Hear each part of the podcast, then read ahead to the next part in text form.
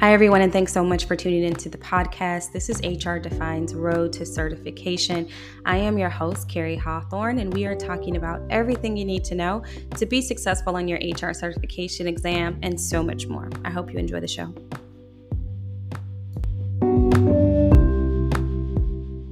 Hi everyone, Cari here. In today's video, I am going a little off script to answer a question I get often, so stay tuned.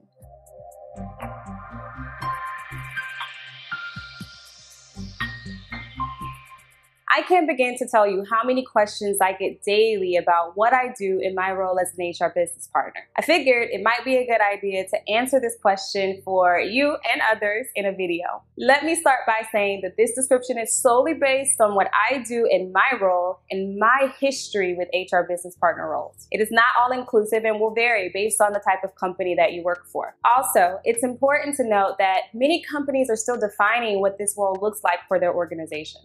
We tend to be more familiar with terms like HR generalist and HR specialist. The business partner role can sometimes seem very ambiguous and very vague. For me, it usually centers around four key areas. These areas are the business strategy to the people strategy, organizational effectiveness and efficiency, talent management, succession planning, and change management. Now let's take a look at business strategy to the people strategy. Strategies can only be accelerated so much without the people. Whether you are building products or you are managing services, you can only move so far and so fast without the people. Your finance professionals help you with the financial strategy. Your IT engineering professionals may help you with the technological strategy. And your HR partner, you guessed it, they help you with the people strategy. In order to really provide valuable feedback to your clients, you must have a clear understanding of their business strategy. Many HR practitioners will forget about this. And in order to be seen as strategic, you must have a desire to understand the business. I know it sounds cliche, but over the years, I have spent a lot of time partnering with engineers. And with more and more things moving to the cloud, I knew that I needed to get a basic understanding of their business and their business challenges. And I needed to do this to advise them in a meaningful way. My clients would often joke that I code at night because I was able to easily connect the dots. And no, I was not coding at night, but I spent a considerable amount of time digesting the things that were going on in their business. Let me know in the comments if you like a more detailed video on how you can deepen your business acumen.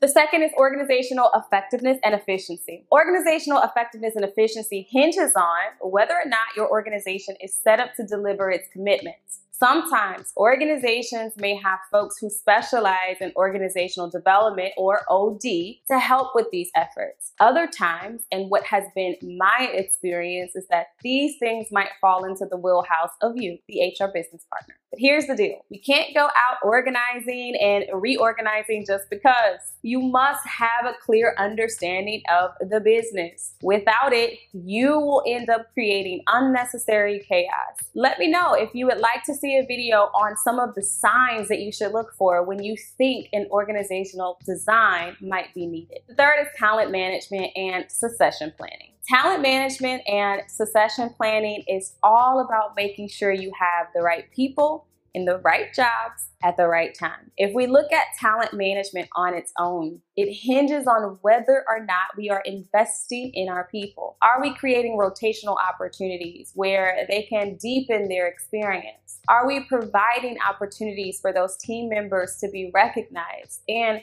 even more important, do we even understand what their career goals are? Succession planning, on the other hand, is planning for that inevitable day when your most critical talent will win the lottery and leave your organization. Have you been working on the knowledge transfer? Have you been building the skills of possible talent that can step into those roles? The fourth step is change management. And the thing to know about change management is that organizations go through change all the time. Your role in these efforts are managing the impacts of that change. This could be outlining how the org changes impact your business or specific employees. It could also mean outlining at what levels you will communicate and with whom. As I mentioned earlier, this role will look different at different companies. Take the time to ensure that you understand what the role entails at your company or the company that you're looking to work for. Hey, is this the first time we've met? If so, thank you so much for stopping by our little corner of the internet. I am Cari Hawthorne, Senior HR Leader,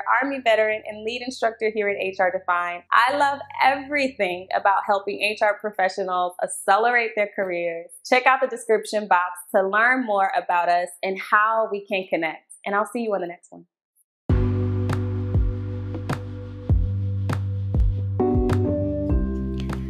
Hi, everyone, and thanks so much for tuning into today's show. I hope you enjoyed what you heard.